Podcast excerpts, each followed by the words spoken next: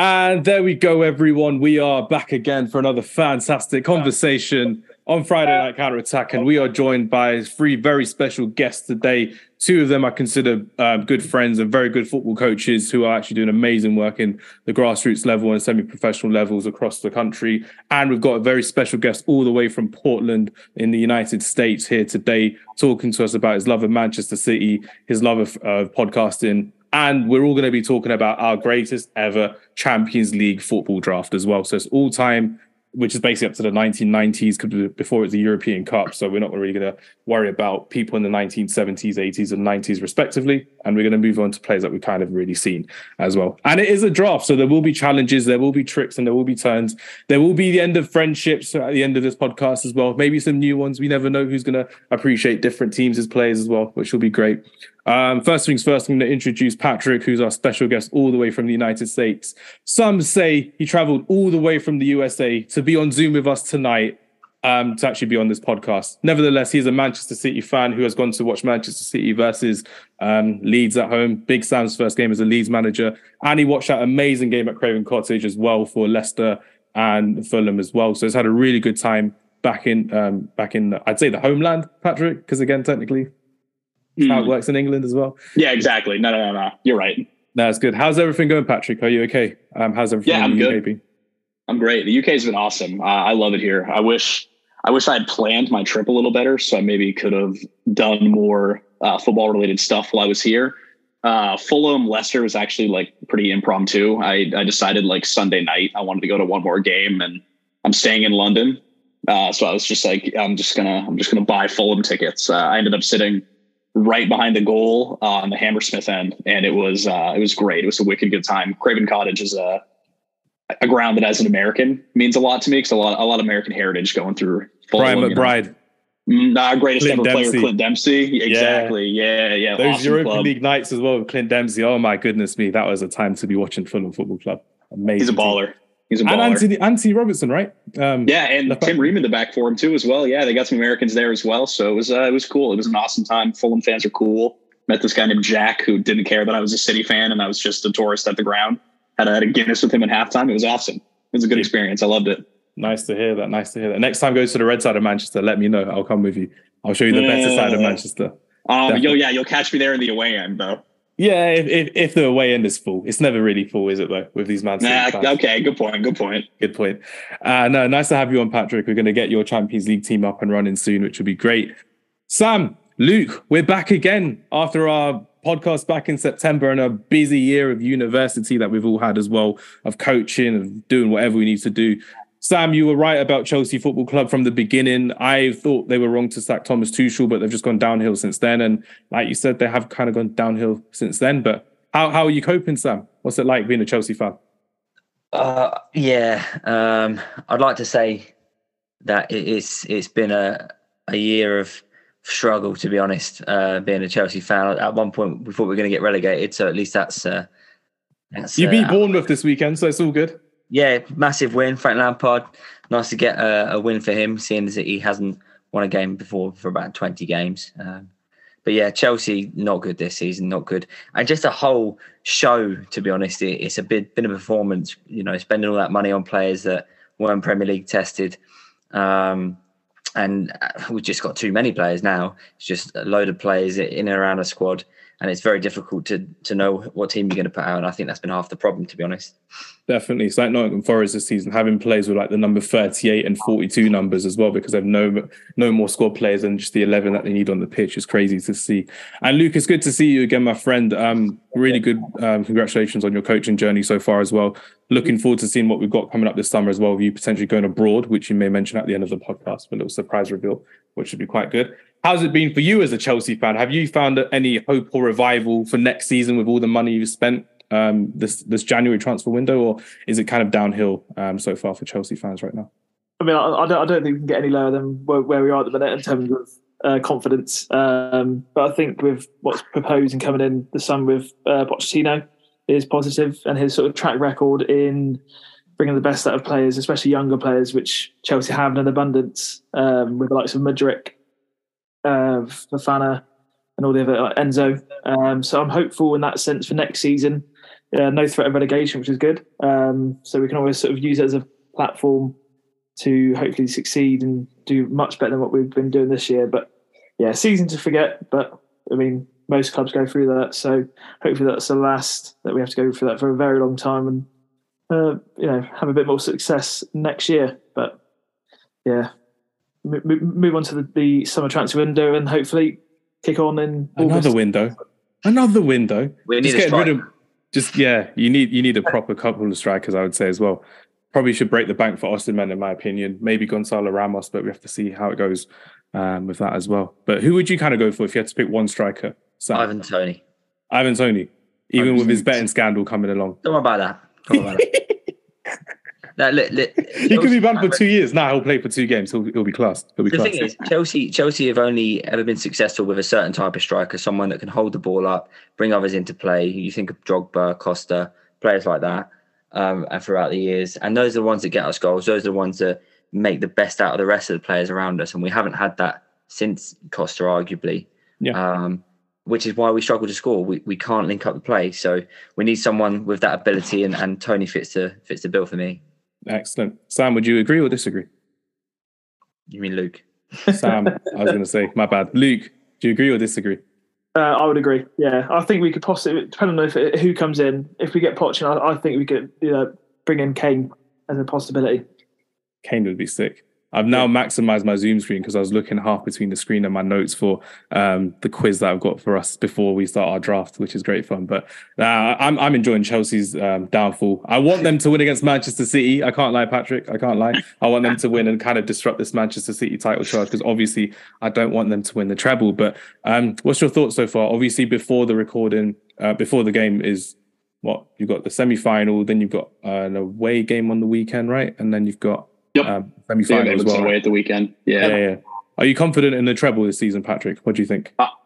I've never liked partaking in that debate. It feels like people like the, the year we were on for the quadruple. And, Mm. you know, I feel Liverpool fans maybe felt the same way a couple of years ago, but And Man United fans, uh, oh, we're in the title race this season. We were never in the title race this I- season. I Poor don't- media I narrative. Like to, I I don't like to say stuff like we're gonna win the treble. I think if there was a team to do it, it's Mm. this one. The City team feels a lot more balanced than some of the teams we've had in the past. Um, Pep's tinkering hasn't felt like it's caused issues. Unlike in the past, like you, you remember, I don't know if you guys remember, but the the four four two diamond against Liverpool in the Champions League was, you know, his most famous overthink in recent memory. But it feels like this year the the outgoings have been less of an issue and more of a, a positive change. You think like Cancelo leaving in the winter and everyone saying how are we possibly going to cope, and then John Stone stepping up in that like hybrid uh, center back defensive midfield role. Cancelo leaving has let Jack Grealish play the best football he's played under Guardiola.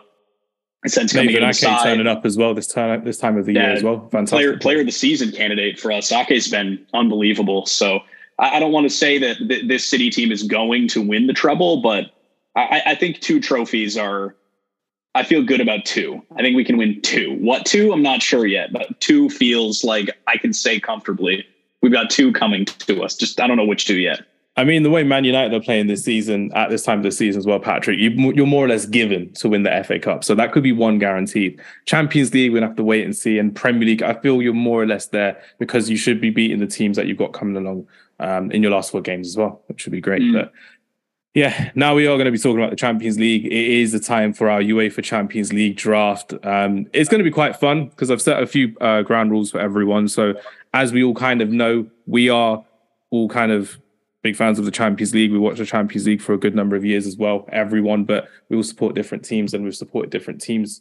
Three of the four of us have seen our teams win the Champions League. Patrick, not yet. Hopefully, never. In my opinion, I hope I hope Man City never win the Champions League, but it is what it is. Talk to me in. June. Talk to me in June. I, I need the Yaya Toure curse to hold up. That's all I'm saying. I Hey, need the he said Toure. it's not a thing anymore. Him and his agent came out today and said I it's not a know, I know, I know. But I'm like, you never know with Yaya Toure. He called his wife his nephew one time, so you can never be sure of that as well. I'll send you the clip later. It's so funny the way you said it. It's crazy. Um, but yeah, for everyone listening, um, do join along with our um, UEFA Champions League draft. How it's going to work is you've got two players per club for your limit as well. It's going to be a 4-3-3 formation only, so we're going to be in the same formation. And it's the fact that we're all going to make our own individual teams. for us all to make our individual teams, we're going to start with a wild card pick. Um, whoever gets the first wild card pick will be dependent on um, on on this question. So for the sake of variety, I'm because I'm the host of the podcast. Obviously, I will always go last to make sure my guests get the best choices and no excuses afterwards because I like testing my footballing ability, as you all know. Right, this is my question for the three of you. In the order of um, rankings of clean sheets, can you name me the top three goalkeepers in history who's got the most clean sheets in Champions League history from a list of five? So we've got Iker Casillas, got Manuel Neuer, we've got Petr Cech, we've got Edwin van der Sar, and we've got Gianluigi Buffon. So from f- um, three of those, who do you think's the top five? Luke, if you're on your phone, I swear to God. Good. No, I'm right on the pen and the pad. My phone good, is good, good, good, good. I'm making good, good, good. Um, so Patrick, um, first, who do you think is going to be first, second, and third in your list?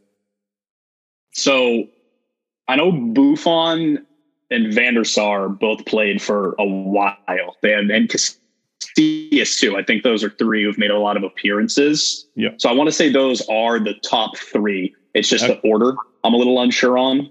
I'm going to go Casillas number one. Yep. I'm going to say Buffon two. Yep. And I'm going to say Van der Sar three. Van der Sar three. Okay. Sam, what are we saying, man? Casillas, Neuer, Buffon, Cech, Van der Sar. Uh, I'm going to go Casillas number one. Yep. Van der Sar number two. Ooh, okay. And Buffon number three. Buffon number three. Nicely done. Luke, what are we saying? Um, I actually wrote down the same as Sam. So Buffon three, Van der Sar two, Casillas one. Okay, so Van der Sar is not in the top three at all. Um, Iker Casillas is number one. So you're all kind of right there. And Patrick, where do you say Buffon was? Number two. It's actually number three. Oh. So both Luke and Sam get to go first. So obviously you okay. all get to kind of make your own kind of um, teams how you want to go. Um, there is a twist with the wild card, which I'll explain to you after we said our wild card. So um, Sam and Luke um, just do rock paper scissors over Zoom. Let's see. Let's see it. Who goes to go first? You can go first, Sam. Oh, that's really good of you. Thank you. Oh, that's really kind. Nicely done. go on, Sam. Start us off. The UEFA Champions League draft. Um, we're up and running. Let's go, man. Number one, Cristiano Ronaldo. Oh my god, that's a shame. That is a shame. Which but, team are you saying he's from though? I'm I'm going I'm going Real Madrid Cristiano Ronaldo. Yeah. Yeah. Cool. I mean, the greatest appearances we've ever seen from Cristiano Ronaldo, the greatest goals we've ever seen from Cristiano Ronaldo has been from Real Madrid Cristiano Ronaldo. There's no two ways about that in terms of what mm-hmm. he's done. But Sam, from your kind of point of view as well, watching Ronaldo as an opposition fan at Manchester United and then at Real Madrid as well, what kind of great moments did you kind of admire from Ronaldo from your kind of points of view as well? What did you really enjoy about Cristiano Ronaldo? I think the thing is as well with with, with Ronaldo, he, he, he developed himself from being a a, pacey, um, skillful winger, uh, and then into a, an out and out goal scorer, and that's that's for me one of the things that that stands out about him because not only was he electrifying as a winger, obviously that's where he started for Man United, and he and he taught Chelsea a new one uh, multiple times. Uh, obviously, scoring in that Champions League final, although he did miss his penalty, so that was that was quite nice, despite the fact that we lost. You had like Michael Essien at right back that day. It's yeah, actually good game there. Good game. really good game. He's uh, crying on the pitch afterwards as well for Edwin van der Sar saving that penalty as well, which is great. Yeah, we, the, the, less we say about that as a Chelsea fan, the better, really. But it was um, a nice um, day. It was a nice day for me. His his volley, his volley in the Champions League final, um, his headers, back back stick headers. He, he's just an all round fantastic player, top goal scorer in the Champions League. So honestly, Excellent. easy easy pick. Easy pick, Cristiano Ronaldo for Sam. Luke, what are we saying? Who's your wild card pick? Easy pick for me. Uh, easy to be in my right wing position of my front three, Lionel Messi. This is nice. This is nice. You've both gone for the best two players in Champions League history and potentially modern history and potentially in history um, in in football as well, which is absolutely insane. But Luke, I wanted to kind of ask you as well, Lionel Messi as well, just for the sake of variety, is it PSG or is it Barcelona? Mm. Lionel Messi. There's no question about it. It has to be Barcelona, I think. Not even off that goal against Man City in the group stages. That was a decent goal. That what a what a goal that was, honestly. Nah, it's crazy to see. But no, with Lionel Messi as well, we've spoken about him so many times as well. Is he going to be probably the greatest player ever to have played in the Champions League? What do you think, Luke? I think so. Yeah, I think all of his sort of achievements in just global football now, including the World Cup. I know it's not the topic, but I think him securing the World Cup with Argentina almost sort of, I think, pips into the post of the, best player in terms of that debate that is ongoing still, I'd imagine. But yeah, for me, I think he is the best player out of the two my favorite Lionel Messi moment was unfortunately it was against Manchester United when he actually scored in that 2009 Champions League final when he came up with that amazing header and it looked like time stood still. Time stood still when Lionel Messi went for that header. Xavi crossing the ball in and Barcelona, Pep Guardiola, and Lionel Messi all just dominated Manchester United that day.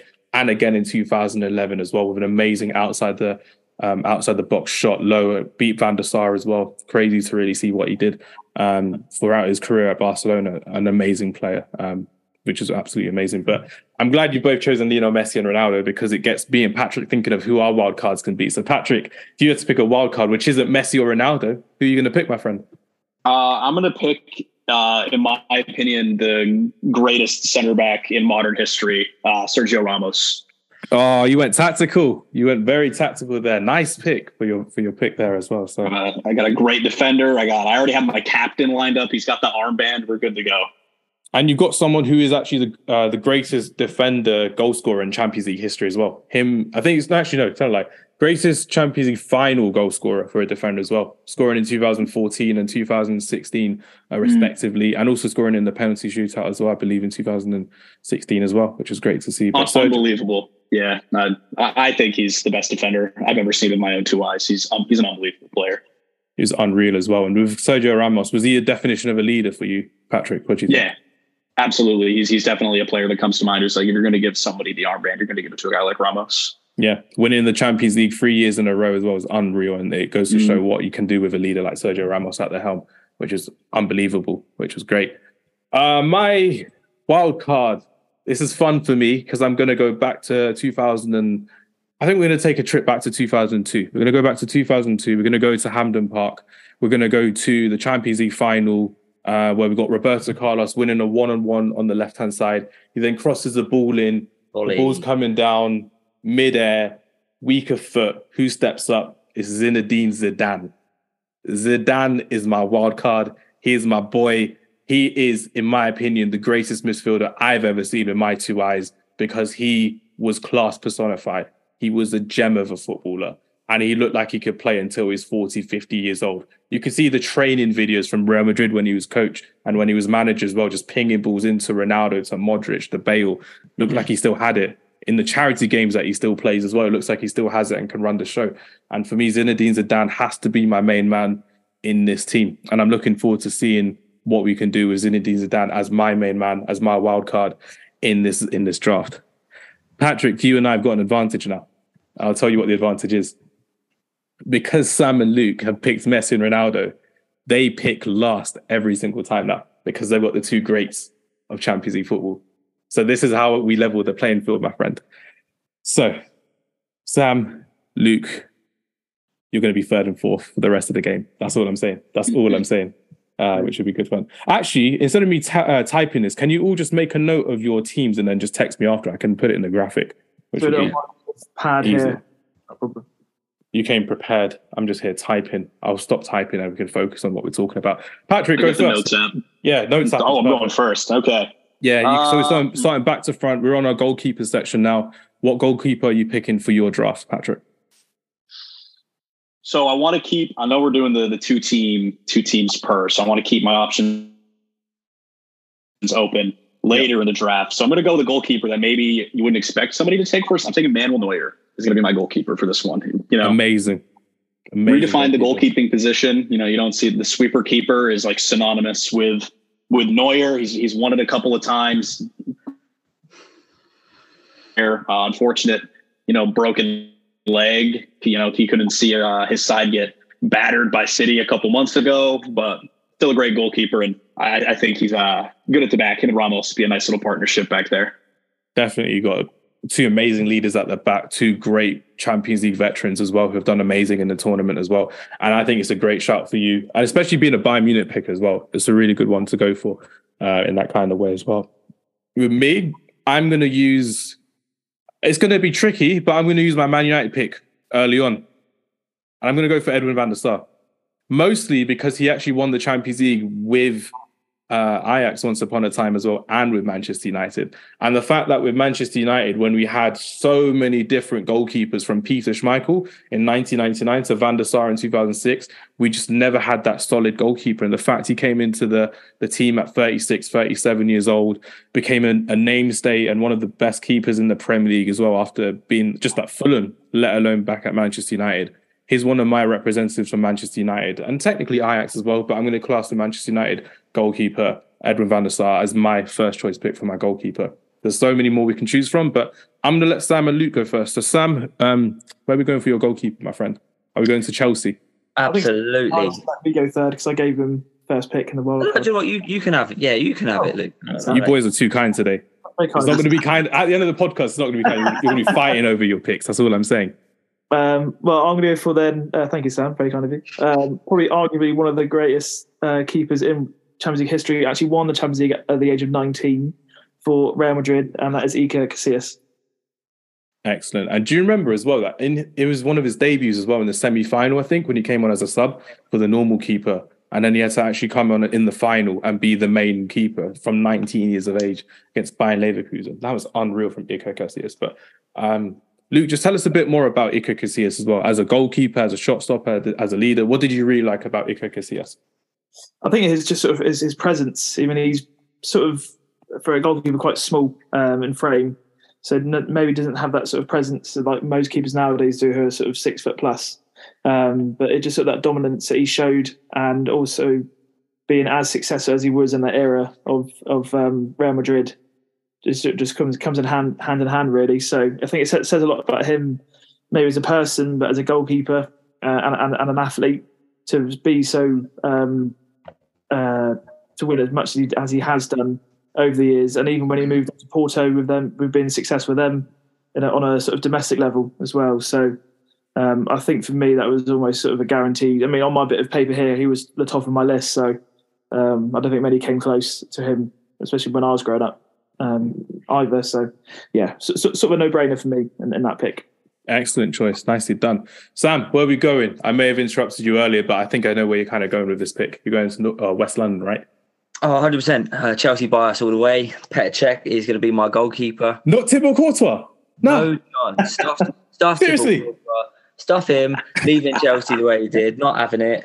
Not after he graced your fans in that way that he did at Stamford Bridge recently. No chance. Not Oh, having my it. days. Petr Cech, Greatest goalkeeper ever to grace the Stamford Bridge pitch. Um, stalwart in the team, leading Premier League anyway for Mm. clean sheets. Um, obviously, only won the Champions League once, and bar some dodgy refereeing, might have won it more than once. Um, and I just- 2009. yeah, but single-handedly um, saved more penalties than he's probably ever saved in his career because he wasn't very good at that in the Champions League final against Bayern Munich in 2012.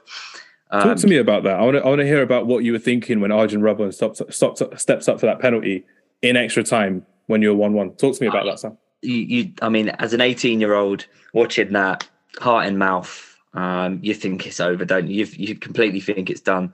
Mm. Um, although I'm not a fan of left-footed penalty take, penalty takers, so there's always the Messi? No, uh, he's missed a few. against Chelsea as well.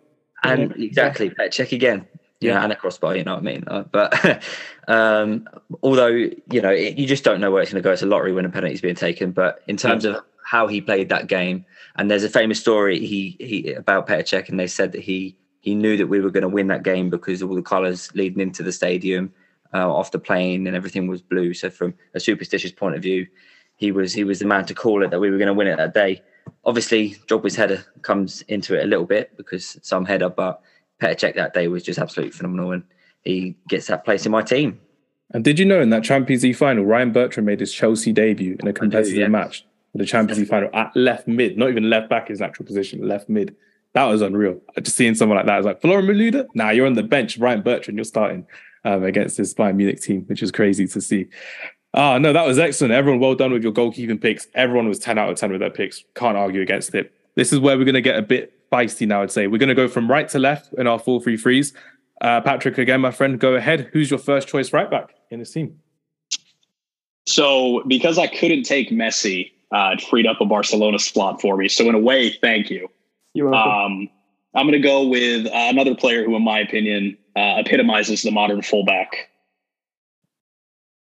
Uh, taking Dani Alves, most winning player of all time, 43 major honors now. I actually can't say enough good things about Dani Alves. Uh, when I was getting into the sport, the, those early Pep Guardiola teams were like some of my first forays into football. So I have a lot of really positive memories around uh, all the players on that team. But Dani Alves is just incredible, man. I'll never uh, that anytime it pops up and on like my TikTok or my Instagram, that clip of him nutmegging Ronaldo, Mhm. I just I have to watch it a couple of times. You know, it's it's just he's just such a great player. Played with like so much flair and fun. He's just like epitomized that like Brazilian, but from fullback. Yeah, that's what Brazilians kind of brought to the modern game as well. The fact that you can be attacking from anywhere on the pitch as well. Um, when you're looking at some of their centre backs, Thiago Silva, David Luiz, they would epitomise that as well. Um, Maicon was another right back who was really good uh, attacking, and Dani Alves was just head and shoulders above him because he had that quality and that consistency in his game. It shows the longevity Dani Alves has to be one of the most successful footballers in modern history, which is great. And you stole my pick, Patrick, so I'm a bit bit peeved off about that, a bit annoyed about that. I can't lie. I can't lie. It's gonna happen. It's definitely gonna happen. Sorry, We're man. gonna, we're gonna steal each other's picks. Um, I think for the sake of variety, because I know we're using two clubs only, I'm gonna go to Inter Milan, and I'm not gonna go for Maicon, who I just mentioned, but I'm gonna go to their captain, their leader, their legend, the man who inspired their 2010 Champions League winning performance. Their the Argentine who was known as basically an Italian in the team, Javier Zanetti the man who could play basically anywhere across the back line, an amazing leader, someone who, when you're looking back at his career, doesn't get the plaudits he deserves, someone who doesn't get the appreciation he deserves as well. There's recently a video of a Milan fan taking the mick out of him. And I was like, if there were Inter Milan fans there, every single Inter Milan fan probably would have like left a couple of marks on that fan who was making fun of him because he is like one of the legends of Inter Milan. And I've been to watch a, f- a couple of Inter Milan games in, in my lifetime. So I'm very uh, very happy about that. But it's the fact that when you ask them who's one of your favorite players ever, Javier Zanetti, Javier Zanetti, Javier Zanetti, and you're like, you can't argue with it. So it's um, that's all. So for the sake of variety, and also not to downplay his achievements, Javier Zanetti for that amazing 2010 Champions League win with Inter Milan. Go on, Sam and Luke. Who are we choosing first for your right back? Who's going first? Okay, because I, I know Sam won't have this one anyway. Um, Are you going for Trent? No, no, I'm going Ooh. for 2004 Champions League winner under Mourinho at Porto, Ooh, Paulo Ferreira. That's awful. that is bad. That is so so bad. Uh, I don't think so. You had better players in that Porto team to choose from than Paulo Ferreira. Why Paulo Ferreira? What a guy.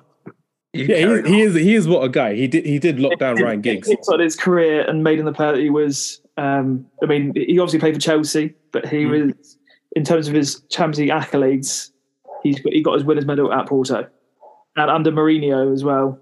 You know, I don't think anything could be sort of dis- discarded against that. So It's true. But with Paulo Ferreira, if you remember as well, he was benched in the Champions League final in 2008 because he wasn't trusted against another Portuguese opposition in Cristiano Ronaldo. That's why Michael Essien played right back. So that's why, that's why I'm, he he'll be, he'll be wearing the blue and white of Porto, not not the blue and white. nicely done. Tactical there, choosing Porto in that in that essence as well. Great shot there. Sam, we're left with you. Where are we going for your right back? There's so many to choose from. So many we haven't even gone through and even mentioned I'm, yet. So I'm, I'm gonna forward I'm gonna honourable mention one before I pick one. Um, Yes. so my honourable mention goes to Cafu. Um, Yes. won the Champions League twice with AC Milan. Fantastic uh, all round attacking fullback. Before it was uh, popular to be one before the likes of Dani Alves. Obviously won the World Cup with Brazil as well. Um, and would have been an easy choice if Luke decided not to pick Paulo Ferreira. Um, he was on my list. He was on your list. Ah, so so gracious there, Luke. So gracious. Uh, there's two reasons I'm going to go with uh, the pick that I've got. Uh, one because if I struggle for a left back, I can put him over there.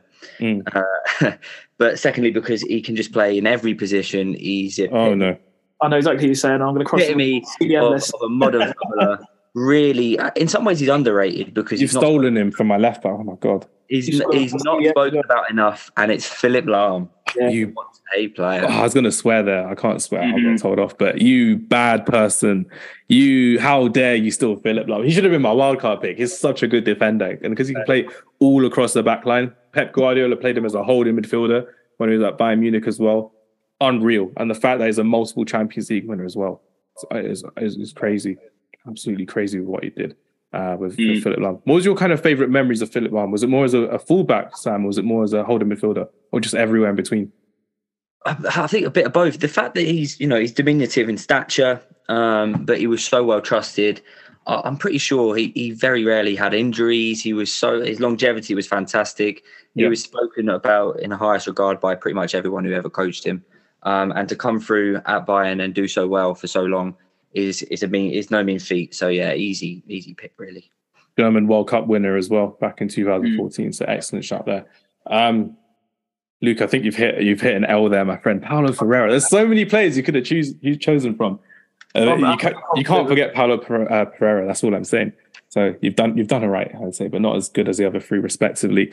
Um, we will go to left back for the sake of variety as well. Then we'll do our two centre backs later on. Um, Patrick, go first again, my friend. Where's your first choice? Hmm. I think I'm going to maybe throw a wrench in this one a little bit. I might take someone's pick here. Um, I'm going to throw Ashley Cole in my left back spot. Nah, man.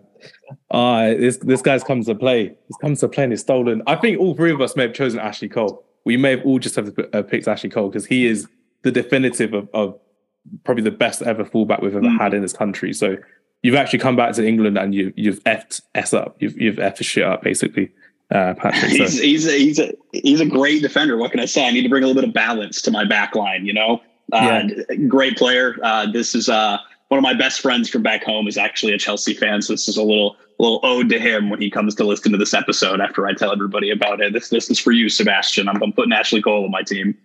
Ashley Cole was amazing, and it's just one of the things that his longevity lasted so well. And the same time that even when he was at Roma, he got them. He was part of that Champions League team that was part of getting into like the knockout stages and doing really well. I don't think he was part of that team where uh, they came back against Barcelona. and Manolas scored that amazing header, and Dzeko scored a couple of times. But I know he's part of that squad, which was great to see um, as well, which was great. Um, but no, amazing choice. Ashley Cole is a fantastic choice to go for. And again, are you going to go for the Arsenal, the Roma, or the Chelsea Ashley Cole? What are we going for? I think I'm gonna I'm gonna take the Chelsea Ashley Cole. Imagine the Roma, the one that just stands on the side away from everyone in, in the picture. Never forget that picture. So, so funny. Nicely done, Ashley Cole. I met Ashley Cole in Manchester this year as well. I was just, I was wearing my Man United hat. I was outside Old Trafford. He was in a hotel next to it. I walked past. I'm like, that's Ashley Cole. And then he just like nodded his head. And I was like, oh, I want to go speak to him, but he was busy with people. So I was really, really upset. So Ashley Cole, if you ever watch Friday Night Counter Attack, we need you on the podcast, my friend. What a player you were. Um, we're going to go for me again. If I'm going for one left back, um, there's only one left back I can go for because I know for a fact I've got one more Real Madrid player to go for. And I'm not going to go for him yet. I'm not going to go for a Real Madrid player yet. I could have gone for him, but I'm not going to go for him. I'm going to go to the red side of Milan and I'm going to go for the greatest defender I've ever seen. Yes, even more than Sergio Ramos. Yes, Really? even more than Paolo Ferreira, Luke. I know what you're thinking. We are going to go for Paolo Maldini. No. There goes my it back. He is numero uno. If I could say that in Italian, I would, but I'm saying it in Spanish. Um, but he is he's my number one left back. He is the guy who basically just made defending an art. We never saw that before in European football, especially from an English point of view, where you'd get the ball, tackle them, kick it into Rose Z, get the ball back later on. Paolo Maldini defined what it was like to play as a fullback and as a centre back as well uh, for AC Milan for all of his career. Paolo Maldini's career spanned so long. He actually played against Diego Maradona and Cristiano Ronaldo in his entire career. It shows how well he did. Five time winners of the Champions League. AC Milan are finally in the semi finals for the first time since 2007, where Paolo Maldini, um, he was in the squad for the final. I don't think he started the game, but he was in the squad where he won that game um, as well, which was great. And I'll never forget that, that goal within what, 30 seconds or 40 seconds in 2005 against Liverpool um, where it was 3 3, went to penalties. Really thought AC Milan should have won that, but It is what it is. Um, but yeah, Paolo, Paolo Maldini is my guy at left back, and I'm sorry to disappoint you, Sam, um, but that's where I'm going. Where are you going, Sam, for your left back? Luke, are you okay with me going next? Absolutely. Yeah, so I've got two picks here, so it's fine. Or two. Um, I'm going to have to use my second Real Madrid pick um, on the basis that you've nicked Maldini and I was tactical in that one. Yeah, um, fair enough. I I'm going with Roberto Carlos, um, which surprised because Marcelo is more declarated in terms of what he's done. But in terms of when I was growing up, one of my favourite teams to watch was the Brazil 2002 World Cup winning teams, and obviously the Galacticos of Real Madrid. I remember having a Beckham shirt when he went there. Um, and Roberto Carlos, his free kicks, just the way he played. Obviously, not much defending in there, but who who cares? Him going forward was was like a bullet train. So Roberto Carlos to me, um, again, if if I had more picks than just that, I could pick loads of Real Madrid players, being at the most successful team ever. But yeah, I'm going to go with him. Great shout. Luke, where are you going for your left back position? Uh, I'm I'm staying in Madrid. Uh, I've landed like Sam has, uh, and I'm going for probably one of the greatest modern day left backs, uh, which Sam's already mentioned his name, uh, Marcelo. Excellent. Uh, Great choice. At the moment, it gives me a bit of a nice dynamic. Marcelo can be more the attacking minded fullback, whereas Ferrer on the right can be a bit, bit more conservative and hold. So that is sort of my thinking with where I was going. I, I would have gone for Carlos if Sam hadn't gone for him. So having the other Brazilian um, is uh, absolutely fine for me. That's okay. Right, Luke, you get to start off with your centre back. So obviously we've all got two each. So Luke and Sam, you get to start with yours, um, and then we'll just work our way back around again. So Luke, start us off with your first choice centre back. Um, for me, um, he's someone who I looked up to when I was playing growing up. Um, you know, Captain Leader legend, uh, John Terry. John Terry.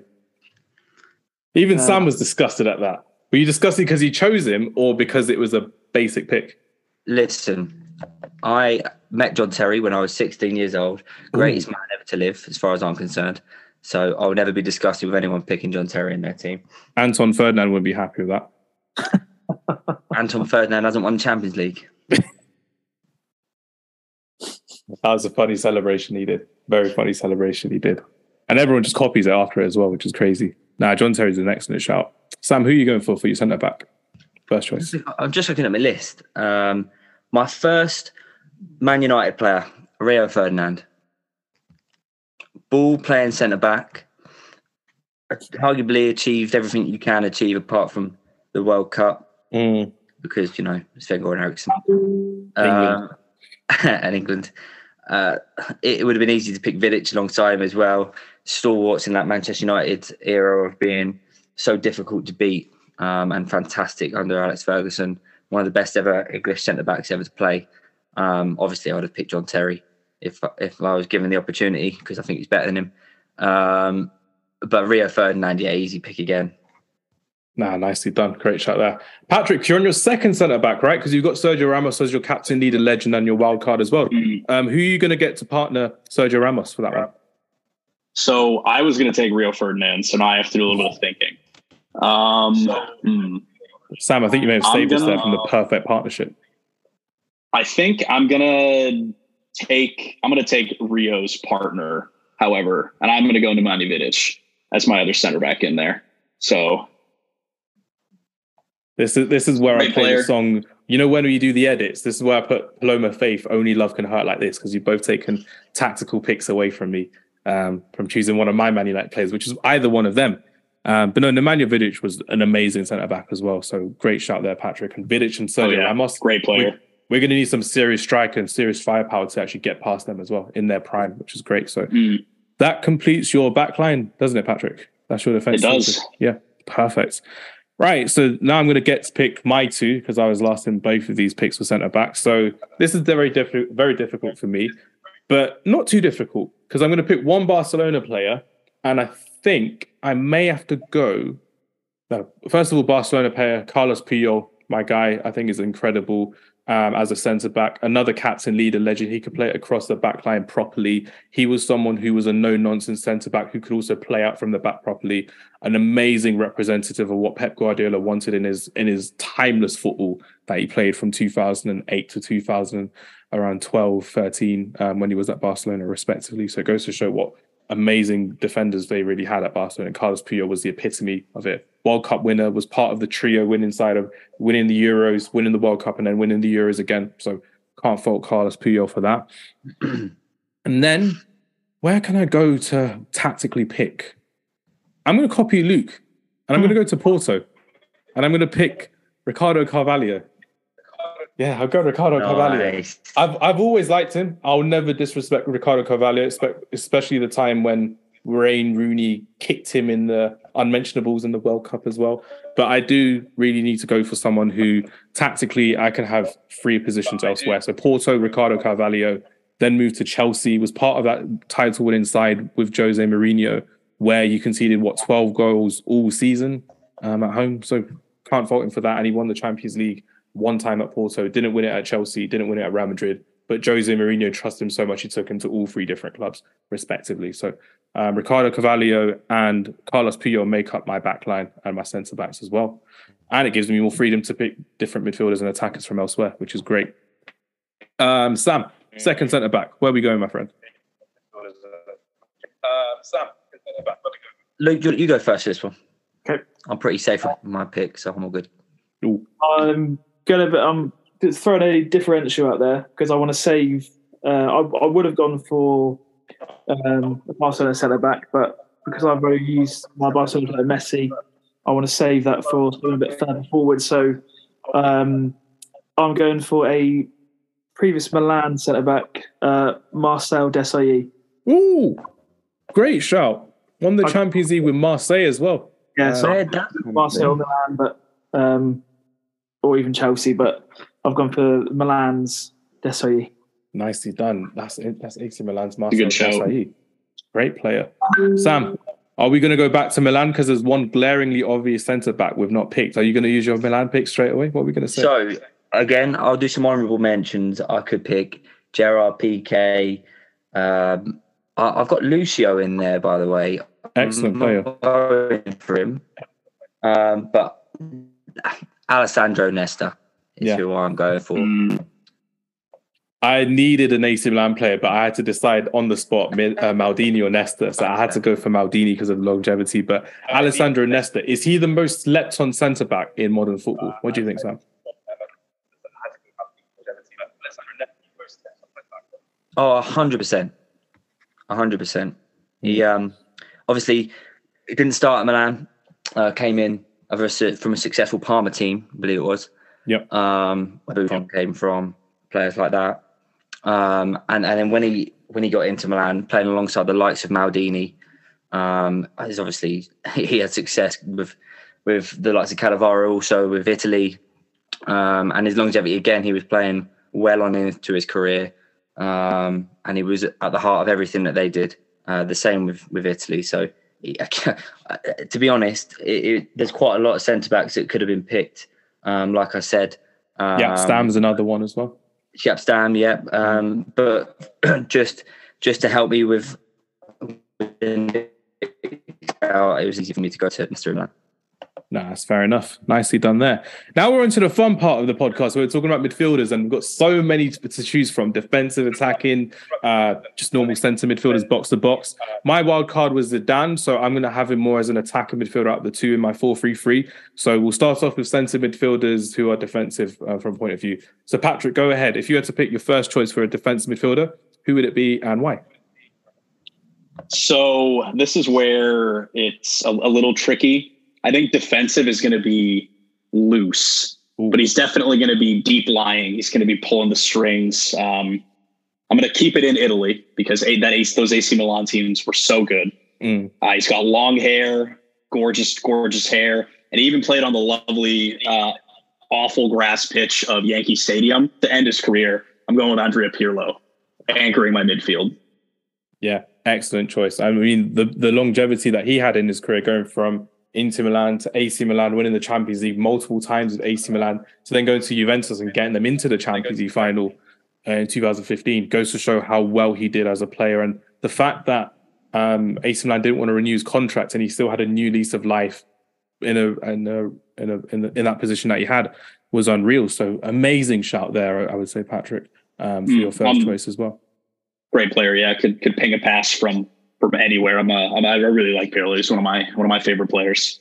Yeah, definitely excellent choice there. Um, you know what? I'll be generous for the midfield point of view. I'll go last on all three of them. So Sam, Luke, um, whoever's next, go for it for your defensive midfielder's choice. Me, I am going to be very clever about what I do here. I'm going with Clarence.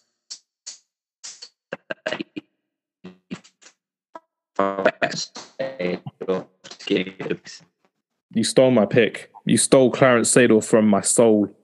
I had him. He was there. He was ready to be my partner with Zidane. And you stole him from me, Sam. You've broken a heart today. That's all I'm saying. Only was that? Is that? Did you hear that? So only played to win with three different teams, if I'm right. Yeah. Mm-hmm. Ajax, Ajax um, AC, Milan, Milan, and Real Madrid. Um, again, I think I'm saying it a lot. At longevity of a, of a player to to have played in Champions League final 1995 and work his way all the way through into his 40s playing for AC Milan. Um, I bet you see images of him now; he's still ripped to shreds, but in terms of a player, just an absolute animal in that midfield that anyone would have in their team, I think. Definitely. No, excellent choice there. And probably someone who I probably could have picked if I was being selfish and went for first. He's my first choice to partner Zinedine Zidane. Now I've got to improvise because he was my second AC Milan pick that I had. But what a shout there, Sam. Excellent choice for Clarence Seedorf and what a player he was um, in his career. And if anyone is listening and you're wondering who the hell Clarence Seedorf is, again, the most underrated centre midfielder in modern football. Just go watch his video clips on YouTube. Amazing talent that he had um, as well. And if I don't, if you don't mind me saying, when you see, uh, we've, we've discussed this on this podcast a lot. When you see a lot of black players being talked about as their strength and their uh, athletic ability, Clarence Seedorf was the definition of technical and strength, and he was just an all-round midfielder. So I'm I'm not really going to complain about how well he was. He was just the epitome of excellence as a centre midfielder. Nicely, nicely done there, Sam, with your uh, choice of Clarence Seedorf. Sam, Clarence Seedorf, I still hate you for that. I still hate you for that. I'm going to hate you for the rest of the day. I can't lie. That was my choice. Uh, Luke, um, who's your first choice for your centre uh, midfielders, my friend? Uh, so I've been sort of toying with this one because, again, you're trying to think of it tactically with where you're going to go further down the line. Mm. Um, could have gone with a certain Barcelona centre uh, defensive midfielder of the modern age, but again, I'm trying to save a Barcelona player for further down the line. Yeah. Um, uh, so I'm going to go with more of like an underrated centre defensive midfielder. Won the Champions League with Liverpool 2005. Um, I'm going to go for Xabi Alonso. Excellent player. Won the Champions League in 2014 as well for Real Madrid. So we're going to go for the Liverpool Xabi Alonso or the Real Madrid uh, uh, Xabi Alonso? Liverpool's version, please. Liverpool's version. Nicely done. Scoring that uh, rebound from the penalty that he missed in Istanbul as well. Um, really good play and someone who you'd be just really appreciating watching him play. My favorite ever Liverpool player, if you can say that about rival team. It's, it's, you're allowed to do that, right? You're allowed to have a favorite player from a rival team, right? Yeah. Yeah. Yeah, that's all good. Only one, I think I think only one. Yeah, one. It, it, it, could be Haaland, but it's still Xabi Alonso from back in the day. So it is what it is, uh, which is the case. Um, plain and simple, if I've got to go for my second Barcelona pick, I'm going to go for the one and only Xavi. Xavi, Zidane, possession based football in my team. We are killing it with possession. No one is getting the ball off Xavi and Zidane. We are going to dominate in our side. And that's what Xavi did for a good number of years under Pep Guardiola um, for Barcelona. He was unreal. And people who don't appreciate football for the way it should be played, please go and watch Barcelona from 2009 and 2011. The way he would just dominate the team. The team would slow down, it would speed up, it would take control, it would dominate games against teams where they're thinking, oh, you know what, there could be a player or two who could come in here and disrupt the midfield. No chance in hell. Xavi was the guy who would make the team tick. He would make Messi tick. He'd make Iniesta tick. He'd make Sanchez, Neymar, Suarez tick. Whoever it was, he would do it, and it was because of Xavi playing the ball through properly. If you ever need a centre midfielder to watch, Xavi is the guy, and you've got Xavi as a in midfield. So this is where the Empire strikes back, my friend. Ham Solo is coming through. It's not Han Solo, it's Ham Solo. He's coming through with this midfield, um, which is great to see. Right, because I picked my Zidane pick, I'm already on two. So um, Patrick, Sam, and then Luke, go through your second picks of midfielders for us, please. Patrick, who are we going for? I'm going to I'm going to Liverpool for this one. Uh, my number eight, my box to box guy, well rounded, can do everything. Uh, in my opinion, uh, the greatest midfielder in Premier League history until De Bruyne retires. Then we can have the conversation. Uh, Steven Gerrard. Oh, dropping the bombshells on here. This is crazy, Patrick. Best midfielder in Premier League history before De Bruyne retires. Oh. And once once De Bruyne wins the Champions League in June, then we can talk about him being the best one. But yeah, potentially, potentially. I'm surprised no one's really gone for a um, Gerrard earlier in the in the pick, but nice shot there. Who's your midfield now? Pirlo and Gerrard. Yes, sir. Oh, insane. Yes, sir. I told you this is where it gets tricky. This is where it gets very, very tricky. Um, Sam, where are we going with your uh, midfield? Where are we going? You go next, mate. I went first last time. Um, I mean, I'm probably picking the player you might have actually picked. Um, I was going to go for Gerrard. I thought the link with Gerrard and Alonso would have been key. So I'm going for the person that could never play with Gerrard at international level, and that's Frank Lampard. Um, arguably the greatest centre midfielder in Premier League history. oh, he's great. with Gerrard and Lampard, their coaching identities are awful. Yeah, you're going to be scoring goals with that. It's going to be crazy to see. But Lampard and Gerrard as well. I mean, we've got two Chelsea fans on here as well.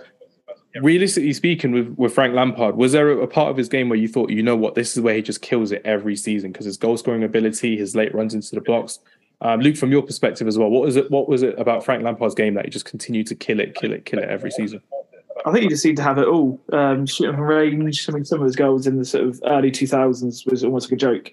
Mm. Um, about 25 to 30 yard distance, you can always guarantee when you pick the ball up, um, it was hit the back of the net. Uh, he could hit you know, free kicks, um, just a, a, variety of goals. I mean, when we won the league in 2005 or six at Villa, um, or at Bolton, one of the Bolton, yeah, yeah. Uh, he, you know, he hit the keeper from a, a, sort of a cute angle. Obviously, the goal against Barcelona in the Champions League when he twisted and turned and then sort of hooked it around the and lobbed Valdés.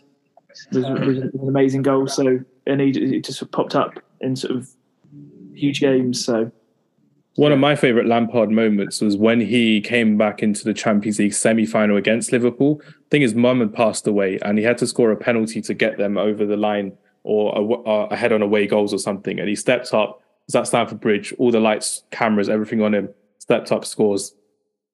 Job done, chose him the, their first Champions League final. And that was Frank Lampard for you. The the mentality he had as a footballer was unreal. Um, as a manager, not so much, not a fan of his coaching philosophy, but it is what it is. It is what it is with Frank Lampard trying to relegate Everton and Chelsea in the same season. Um, Sam, complete your midfield, um, duo in midfield. Where are you going, my friend? Uh, oh, I've only got one, so I'm picking two now. Um, you've got one for your midfield, and then we've all got one more left to go around with. So go for cool. two in a row, actually. Um, cool. Well, that makes it easy. I'm going with Iniesta. Yep. Arguably one of the best midfielders of all time. Um, I can't pick any more Real Madrid midfielders, otherwise I, I probably would. Mm. Um, and the, the, third of my midfielders is going to be Kaka. You, oh, that was my AC Milan player, man. That was the player I was banking on. You stole Seedorf from me. You stole Kaká from me. You were tactical about it. Oh, Kaká. I've I've loved watching this guy growing up as well. He was the epitome of just exuberance on the pitch as well. The fact that he would be like a ballerina, be like an ice skater just playing on the San Siro every single season, watching him. Then you had that record breaking move to Real Madrid. I'm guessing you're going to go for AC Milan Kaká, right, Sam? 100%. So, I mean, firstly, but secondly, I'm looking at the balance of my, my midfield. I've got Clarence Seedorf can do a bit of everything, holding midfield if I need him to. Iniesta to, to drive with the ball, pass the ball, keep me possession under pressure, and I've got Kaká who can put a bit of wonder and magic into it whenever I need him to, as well as being a box to box player. So I'm pretty happy with my midfield. Nicely done. Um, but yeah, that's all good. Uh, Luke, finish off your midfield three for us, then we'll go to Patrick, then we'll go to myself um, to finish. Um, I'm going to pick a bit of an attacking flair. Um, it, people when they watch Champions League in the latter parts of the 2000s, um, loved a free kick from all angles and shone the lights of the Stade de Gerland in France. And No way. um, I know. Juninho Juninho. Mm, He's the guy. with a dead ball situation from 40 yards out to bag me a winning goal in the Champions League. So that's what he's there to do. Excellent choice there. Excellent choice with Juninho. And again, you got people gassing up James Ward Prowse as the best free kick taker potentially in in world football at the moment. When you have to look at someone like Juninho, the way he would knuckleball it before Ronaldo was knuckleballing it or any other player was doing it at the time, he'd be doing it consistently. And he did it so, so well for Lyon, making Lyon the top dog in France for a good number of years as well. So that's a really good shout. And I appreciate you going back and throwing it back like that, Luke. So nicely done um, with Juninho. Patrick, is this where you get to pick your favourite Belgian midfield player to complete your midfield three, or is he not so much on your list just yet? What are we saying, man? so you called it. Uh, has he's been in only been in one final. Uh, you know, probably playing for City doesn't necessarily have the Champions League pedigree you'd expect uh, of a player, but uh, that's that's not going to matter to me. Um, I'm taking De Bruyne. He's he's finishing off my midfield. Uh, I think it's it's difficult when you're kind of in this modern game, and a lot of players maybe have that like the nostalgia factor and he hasn't finished his career yet. And, and there's a lot of things that kind of swirl around a player like that. But I genuinely think in the next couple of years, or even in the next couple of months, depending on how the city season goes, I don't think it's insanely far fetched to start putting him in greatest of all time discussions. When when you look at how unbelievable he is on the ball, he can do he can do everything. He can play deep. He can split a defense apart. He's got like the pace and power that you associate with a lot of other really good midfielders. He's so well rounded. Um, and and I think he really is, in my opinion, the, the greatest midfielder of, of this modern era. And I, I I just can't say enough positive things about De Bruyne. Yeah, I mean, here's someone who started as a winger, as a right midfielder who was playing um, in Belgium, then moved to Chelsea as well. Jose Mourinho didn't really fancy him, played a couple of games um, at Chelsea, then moved out to Wolfsburg, where they moved him more as an attacking midfielder from a winger because he was more of a creative spark for that Wolfsburg side. Again, record breaking goals and assists for that um, for that team as well. Um, which is great to see. And obviously, with Manchester City, there's no looking back at what is done year after year after year after year. If he literally crowns it off this season with a Champions League winning trophy, no one would say it wouldn't be well deserved for Kevin De Bruyne. And honestly, it's just one of those players that everyone loves to watch and to enjoy and to appreciate as well, um, which is great. So Kevin De Bruyne is in your team. Um, no, second Man United pick for me because CR7 has been stolen from me. I would love to go for David Beckham, but I'm not going to use him as my right winger because I've got a couple of wingers that I'm going to go for as well, which would be great. Wayne Rooney is going to be my man behind the striker. He's going to be my number 10 because there's a couple bagsmen up front. I need I need a couple of killers up front. And if you're thinking of a definitive number 10 um, in this side, when you've got Zidane and Xavi holding it down, you know, the technical midfielder who can actually play as a striker. I could go for someone like Alessandro Del Piero. I could go for Francesco Totti. I could go for Marco Reus. Dennis Bergkamp to an extent I could as well. Maybe even Thomas Muller or Mesut Ozil. Couple of honourable mentions. But I'm going for Wayne Rooney, Manchester United's greatest ever goal, greatest, highest ever goal scorer, I should say. My favourite player, watching him grow up from a boy who was a striker to then being an, an attacking midfielder, uh, number 10, playing behind the striker, is one of those situations when you're watching someone play as a utility player. You kind of see it with De Bruyne in a way. Sometimes you think that their, their versatility would be um, a downfall on them. It would be considered a hindrance, but it's not because they play so well in different positions every single time. And it's really great to see what we can see with Wayne Rooney. And I've said it all along the fact that he's been one of the most underrated players in England um, since he's been playing. People only appreciate him now because he's retired, but for someone like me, someone like Sam, someone like Luke, I'm pretty sure the three of us would all appreciate his ability on the ball, his technical grace that he had, even when he wasn't a striker, but as an attacking midfielder and all action player as well. So that's me done with my Man United picks. Edwin van der Sar and Wayne Rooney, you're respectively um, going to be in my team. Oh, and breathe, everyone. We're at eight o'clock. No Modric, no Kroos, and no Casemiro in any of those teams. I needed, I needed Zidane. I needed Zidane.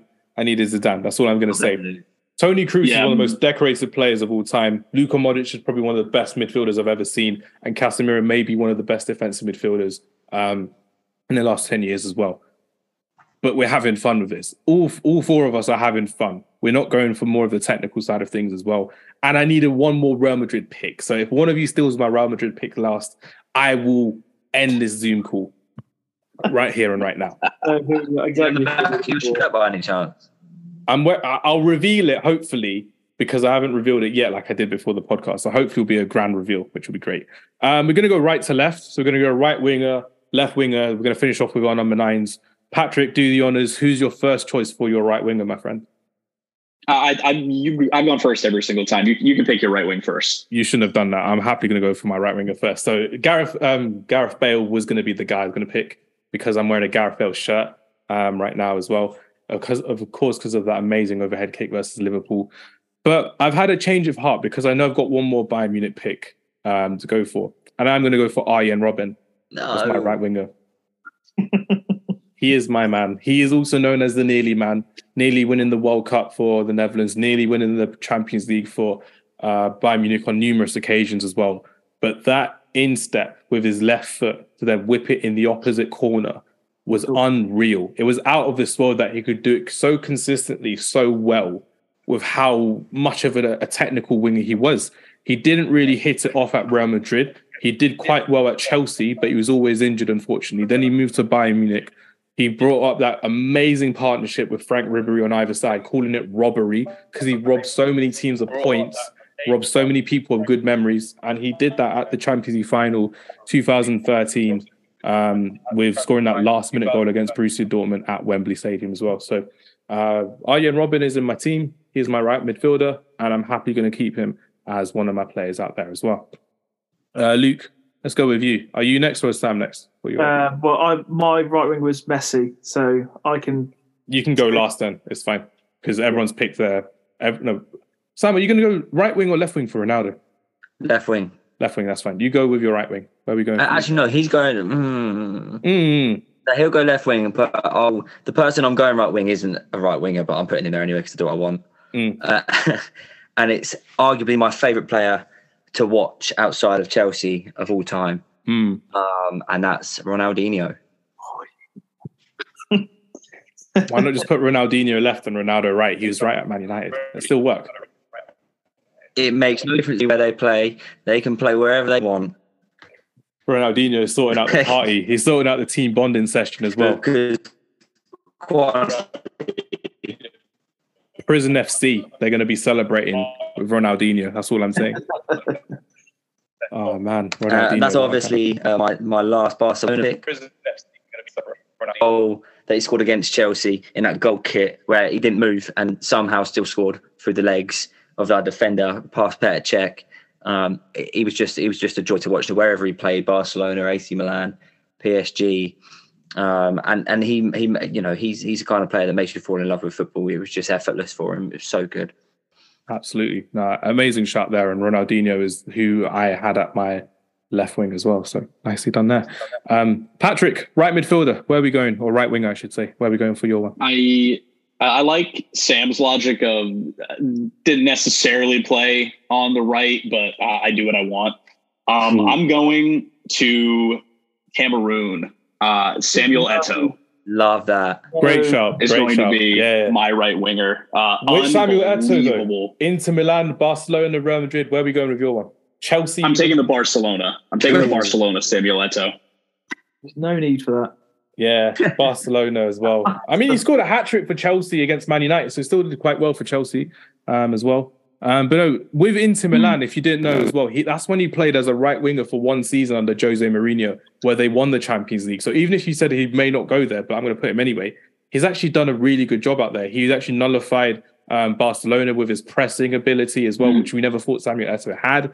Going for someone who was a, an out and out goal scorer, winning them the Champions League final in 2009 with that first goal against Man United, to then be traded for Zlatan Ibrahimovic plus some money goes to show that he came back for redemption against Barcelona at the Nou Camp and at the San Siro in that semi final. So amazing shot there, Patrick, for your um, your choice of uh, Samuel Eto'o, I should say, which is really, really good. Right then, now we're going to our left wing. So, Sam, you don't get a pick anyway. You're only waiting until your number nine, which is fine. Luke, you've got your left wing pick to go first. So go ahead. Who's your first choice for left wing? Uh, well, I'm annoyed because both my picks got taken. Um, Because Sam can feels like he can do feels like he can do what he wants. Really, It happens. um, it happens in everyday so life. That's all I'm I, saying. What? I had to sort of have a, have a rethink with what I've done. I could have picked. Uh, I'll give a, an hon- honourable mention to Thierry Henry. Mm. Um, but I'm going to again. I'm, I'm, I'm going to be a do a Sam and do what I want. Um, normally plays on the right. Could also play through the middle uh, in midfield, but I'm going to pick Luis Figo. Excellent choice. Ooh, it's a good shout. Again, he probably would have been on the right hand side of the three Mm. or in behind the striker, but uh, because uh, two of my picks were hor- horribly taken off of my hands in Eto'o. Stolen from you. Yeah, um, I'm going to throw at them uh, a multiple Champions League winner in Figo. So Champions League winner, the original Galactico, I would say, for that 46 million pound uh, investment from Real Madrid to Barcelona as well. Florentino Perez' first big move as the president as Real Madrid, and that's why it's still there to this day because they always remember that Figo purchase that they actually disrupted Barcelona's dominance in the mid 90s in Barcelona as well. I'm getting this information from the Netflix documentary, the Luis Figo one. So it's one of those things. If you need to watch it, I'd recommend watching it, um, which would be great as well.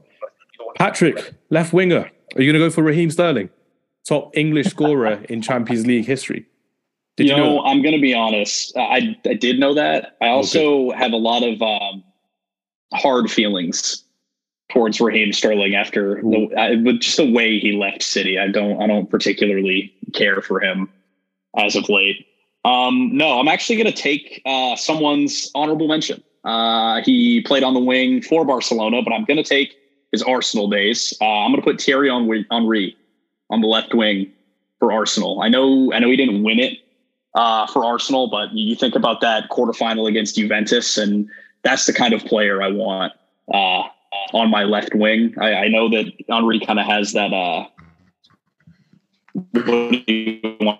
call the the the aura around him of kind of bottling finals, not really being the greatest player in a final, but he'll he'll just get us there, and then the rest of the team will do the work when we get to the UCL final. So I'm going to take the Arsenal version of Thierry Henry on the left.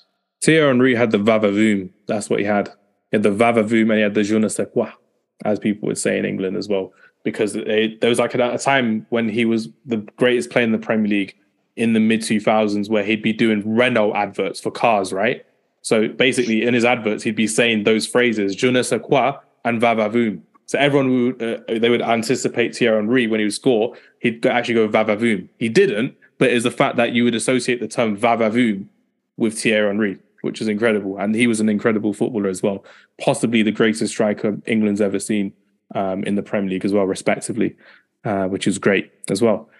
This is my favorite part of the podcast because I then get to name my two picks in a row, and then I don't have to worry about anything, which is great. I'm going to get stitched up here. I know I am. Yeah, it's going to happen. It's definitely going to happen. Um, so I did say I picked two Bayern Munich players, but I haven't. I've only picked one, um, in Arjen Robben. I could have gone for Toni Kroos from the Bayern Munich days. And I think if you need if you need someone from the one side on the right, you need someone from the left side as well. I can't go for Ronaldo. I can't go for Raheem Sterling because I don't want to. Um, I'm not going to go for any Man United players um, that I need to as well. Not really many Premier League players kind of stick out for me as a left winger. So I am going to go for Franck Ribéry. I think again, Franck Ribéry almost robbed of that Ballon d'Or back in 2013, winning the Bundesliga. I think they won the treble that season, with obviously winning the Champions League as well. Amazing winger and someone who I think you know what would actually bring a lot of flair into this side as well. He's can still playing to this day. I think he's still playing in Serie A, which is great with a team that's bottom of the league um, in Italy. But the fact that he still remains to this day playing football is unreal for me. Um, there's a few players I could have gone for, a few players I could have mentioned as well, but I think I need a, I need a, a couple of players in this team that will actually you know do the job. These are killers in my team, and the last killer I'm going to pick in my team as my striker, my number nine, is Karim Benzema. I'm going for Karim Benzema because I could have gone for Lewandowski as a striker, but I didn't because I wanted Ribery and Robben, Rooney behind, Karim Benzema. I think Karim Benzema is just a killer, man. It's just it's someone that you're seeing all these reels on Instagram right now of the all eyes on me, all eyes on Karen Benzema right now. I got the opportunity to watch him every single year, which is great to see. And people don't appreciate that sometimes. When you see a player come up from their youth days to their end of their careers as well, done it with Wayne Rooney, done it with Ronaldo, seen Karim Benzema in that Lyon side with Juninho, like Luke said earlier as well, who's scoring amazing free kicks. The fact that Karim Benzema's done it at Lyon, done it at Real Madrid consistently, multiple Champions League winner, won the Champions League more or less single-handedly last season, Ballon d'Or winner, unreal um, impact Karim Benzema's had with uh, Real Madrid post Cristiano Ronaldo and during when Cristiano Ronaldo was still there as well, because I just think is amazing. But my front four of Arjen Robben, Wayne Rooney, Franck Ribéry, and Karim Benzema. It's going to take some beating. It's going to take some beating. So I'm looking forward to seeing what we've all got. So, um, you know what? I know the game's started as well, Patrick. So go ahead. Why don't you share who you've got in your final pick? Uh, I'm taking Lewandowski. Lewandowski, excellent choice. Are you going for Dortmund but Lewandowski or? That was going to be the thing. I'm taking the man that knocked Real Madrid off and got Dortmund to a Champions League final. I'm taking the Dortmund Robert Lewandowski. Four goals in the tie, wasn't it, in the home leg and the away leg that he did to get them through? Yeah, unreal. Mm. there's a there's a there's an essence in England as well that Harry Kane is of that quality, but I don't think Harry Kane is of the quality of Robert Lewandowski um, in terms of goal scoring and finishing ability as well. So I'm I'm really a big fan of Robert Lewandowski and what he's done. Champions League winner back in 2020 as well. Amazing player. Potentially could do even more in his career, but we're gonna have to wait and see what he does. Potentially going to win the La Liga this season as well. More or less going to win La Liga this season, um, which is great. Mm. But does Robert Lewandowski complete your front three? So just go through your front three again for us, Patrick. Uh, Eto'o on the right, Lewandowski through the middle, Henry on the left. That's too cold, man. That's too cold. It's like we're going back to Nebraska. It's too cold there. That's such a sick front three. That's excellent. This is tricky. Right, Sam. Right, Luke. Which of you is going first and which of you is going last? Are you going to be polite about it, or are you going to go all guns blazing for this last pick? That depends. That depends who you pick. I don't think Sam's got the pick that I've got because I've already sort of. I, I mean, I would have gone for either of these two Real Madrid players, but I've already picked two uh, Madrid players, I believe. If I remember rightly, I have yeah Marcelo and Casillas, and I've already picked two Chelsea players in Terry and Lampard. So honorable to um, R9 uh, and Raul. Yep. Um, I could have gone Raul in terms of his Schalke, but that, his pedigree in the Champions League came from Madrid. Um, would have gone for Drogba, man for the big occasion. Um, but I've gone for a, a, a, certain striker who guarantee get the ball in the box. He's scoring um, with the providers of Juninho, Messi, Figo, ball into the box. Um, it's Man United's Van Nistelrooy. Wow. He was on my list as well. He was on my list Dang. as well, but excellent choice. And he broke the original record as well back in 2003, I think, of scoring in consecutive games um, from goal scoring. Like basically every game he played in that Champions League run, he scored in, which was unreal. And nowadays it's just seen as normal with Ronaldo and Messi breaking rules all the time, Haaland breaking uh, records all the time as well, which is great. But Ruud van Nistelrooy, what a finisher, what a poacher that he was as well. Almost heartbreaking that he never won the Champions League with Man United because he joined after we won it and then left before we won it as well. Um, but what a finisher Ruud van Nistelrooy really was as well. And definitely a very slept on centre midfield, centre very much a very slept on centre attacking striker as well. The fact that he was a proper six yard goal poacher, he could run from outside the box, he could score from anywhere, left foot, right foot. Amazing striker with Ruud van Nistelrooy. Great shot there, Luke. And great front four as well. Figo is going to be out there turning up people and doing things inside and out, which is what he does best, which is great. And you've got Messi as well. I forgot you've got Messi. You've got Messi, Luke. This is painful. This is actually so painful. I've actually lost this. I, have accepted I've lost this. That's all I'm saying. That's why I'm babbling today. Sam, break my heart. Who's going to be your number nine? Who have you got? Easiest pick all day long. Didier Drogba, big game striker, cup final. He's winning it. Champions League final, best header I've ever seen. Uh, and, and Chelsea bias once again. Uh, do you know what? I'd have been heartbroken if I get to pin. Um, and he just completes my front three with Cristiano Ronaldo and Ronaldinho. Thank you very much for that. Uh, I think it's only time that we end the podcast with everyone reading out their teams in full. So, um, Sam, do the honors, then Luke, then Patrick, then myself, if you can remember your team. So, I'm looking forward to seeing who can remember their team. Um, I can't remember my team at all. Sam, go first. What's your team from back to front? Cool. I've got Petr Cech in goal. Uh, right back, I've got Philipp Lahm. My two centre backs are Rio Ferdinand, Alessandro Nesta. My left back is Roberto Carlos. My midfield three are Clarence Seedorf, Andreas Iniesta, and Kaka. And then on the right wing, I've got Cristiano Ronaldo, left wing Ronaldinho, and Drogba up front. I slightly think you've won this. Um, Luke, I read know out your team for us, please. Uh, and that is Iker, Iker Casillas, uh, right back, uh, Paulo Ferreira. Two centre backs is John Terry, Marcel Desailly. Left back is Marcelo. Uh, three across midfield is uh, Xabi Alonso, uh, sort of uh, holding with Frank Lampard and Juninho in front. Uh, right side is Lionel Messi. Left side is Luis Figo, and then Riva Van Nistelrooy through the middle. Excellent choice. Excellent choice as well. Uh, Patrick, do the honors, my friend. Who have we got in your team? Uh, from the back, we've got Manuel Neuer. We've got Dani Alves at the right back, Vidic and Ramos, my center back pairing, Ashley Cole as my left back. We've got Andrea Pirlo pulling the strings. We've got Gerrard doing the motor, the box to box. And then we've got De Bruyne playing as the 10, playing the incisive passes, setting up the killers I have up front. Uh, Thierry Henry, Robert Lewandowski, and Samuel Eto'o. That front three is just scary. It's just so scary because Eto and Henry won the Champions League together in 2009 as well, um, which is crazy. And I get PTSD of it every day. Every day I get PTSD of that 2009 final, uh, which ain't great. Right, let me see if I can remember my team. In goal, I had Edwin van der Sar um, as my guy, my guy between the sticks. As my right back, I went to Inter Milan. I went for their captain, leader, legend in Javier Zanetti. My two centre backs was uh, Ricardo Carvalho from Porto, and then I also went for Carlos Puyol from Barcelona. My left back was Paolo Maldini, the greatest defender of the modern era. No, no doubt about that, in my opinion. My midfield was Xavi, Zidane, and Wayne Rooney in the number 10 behind the striker of Karim Benzema. On the left, you had Franck Ribéry. On the right, you had Arjen Robben, which basically means you're going to get robbed because it was robbery on these wings for years to come um, from this side as well. And for the first time, I've actually realized no one actually picked any Atletico Madrid players, even though they came finalists in so many different times. Antoine Griezmann is nowhere to be seen, and I love it, which is great. Um, I'm going to pop these um, teams out on social media over the next week or so after our podcast is released. We're going to let the public decide um, who's going to be the best team. I pretty, I'm pretty sure I'm going to be finishing dead last because some of your teams have been absolutely incredible. And it's been absolutely fantastic to speak football with um, with the three of you all today as well, which is great.